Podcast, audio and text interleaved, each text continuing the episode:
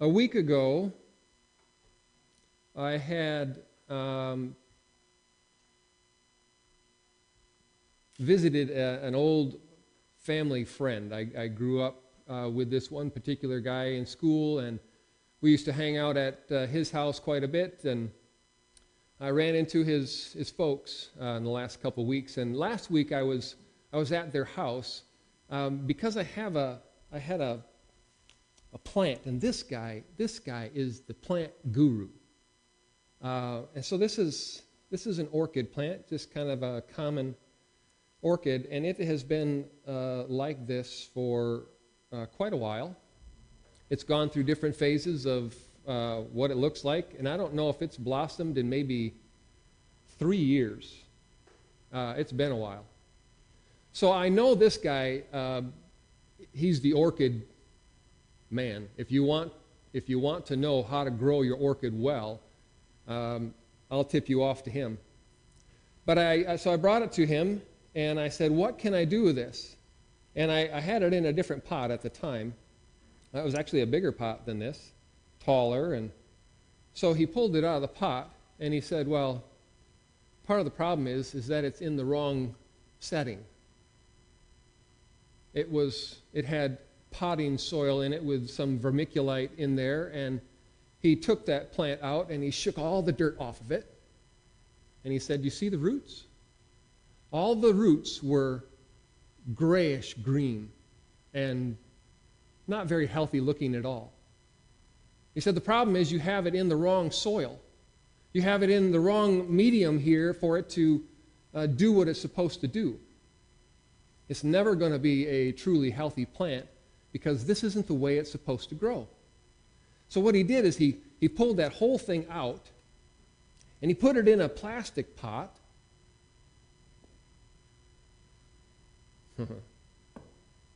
See another accident happening here in a minute. He put it in another pot, and he completely changed what was inside. Now, this isn't soil at all.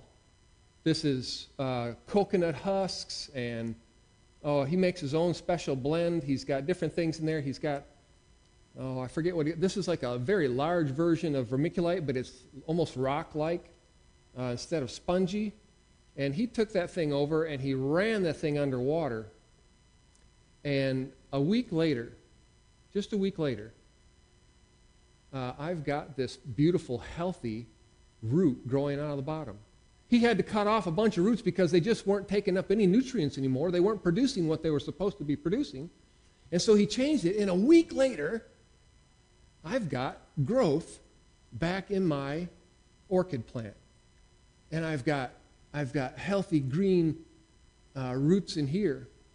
You know, they were never meant to grow in soil, never. But when you buy them in the store, like if you go to your local grocery store and you decide to do something nice for your wife and you get her an orchid, they've got it in dirt. And it works for a while, and you probably bought it because it was blooming. But that's not the way it was supposed to grow. It was meant to be in this kind of a condition. You could actually have this thing without any uh, anything around it at all. It's meant to grow on a tree and just collect air or moisture from the air. I was amazed by how, how different it was and how differently it started to act as soon as it got into the right circumstances that would cause it to grow. And he gave me tips on how to, how to keep it, keep it growing well. I started to reflect on the condition of the church. Not just ours, but also ours. The condition of the church has often been in this place where we're expecting things to grow, but we're not in the right setting. We're not, we don't have the right conditions around us to actually be growing. We're, we're kind of like the plant that you get from the store, and it looks good at one point, and it seems to be doing well, and it seems to exist for a long time. And I could have kept that thing for years, and it would have been okay.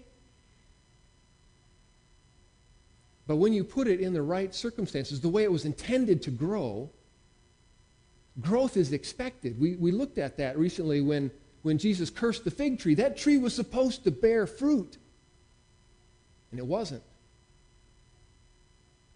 And I was just pondering that, thinking is there something about the church today that we need to re-examine and figure out if we are in the setting that we were created to grow in? Or have we, have we gotten stuck in this place where, well, that's the way, that's the way we always do church. That's the way it's always been. It's, we've always been in the dirt this way.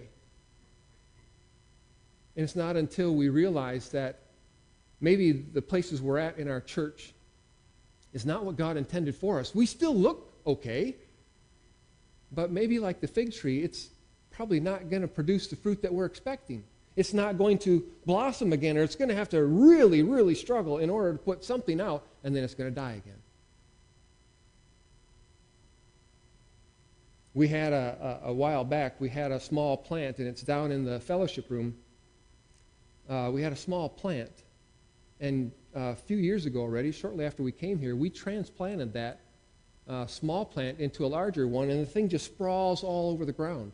And we took part of that, and we put it into another one, and it's alive and well, but it's not going to grow. It's not going to get any bigger because there's no room for it to grow anymore. It's perfectly content the way it is, and it will stay fairly healthy as long as it's cared for in that setting. But in order for that plant to grow, it has to be given a, a new environment for it to grow in.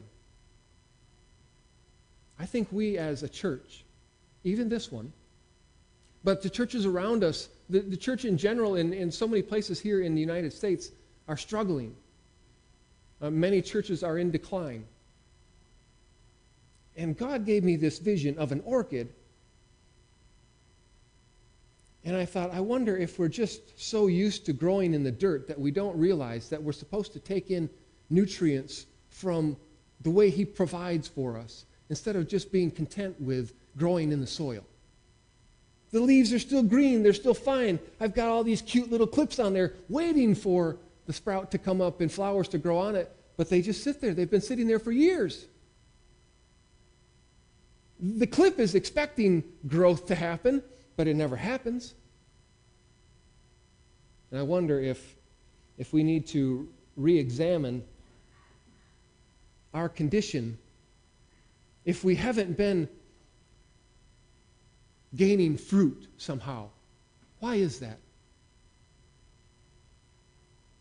I don't have all of the answers for you at this time. But I think there's this place that we need to start when it comes to looking at the way we've been and what we're, what we're expecting. And then what is it that we're going to have to do so that we live and grow and, and blossom and bear fruit the way we were intended. I can't wait until another flower comes on this. And I want to transplant the other one down in the fellowship room into a bigger pot and watch that thing grow. That's what they're supposed to do. It's what we are supposed to do as God's people. The kingdom is meant to uh, advance and expand through us. That's our prayer. That's my prayer for our church here. That's my commitment to being here, is to have uh, other people sitting alongside you that you will become friends with. And they will know your story, and you'll hear their story, and we'll be encouraged by one another in our walk with Christ. There are lots of people that don't know the hope that I have, that you have. And they could be sitting next to you if we create a space for them to come in. Uh, our church could grow. So I leave that as something for all of us to consider and pray about. So with that, would you join me in prayer?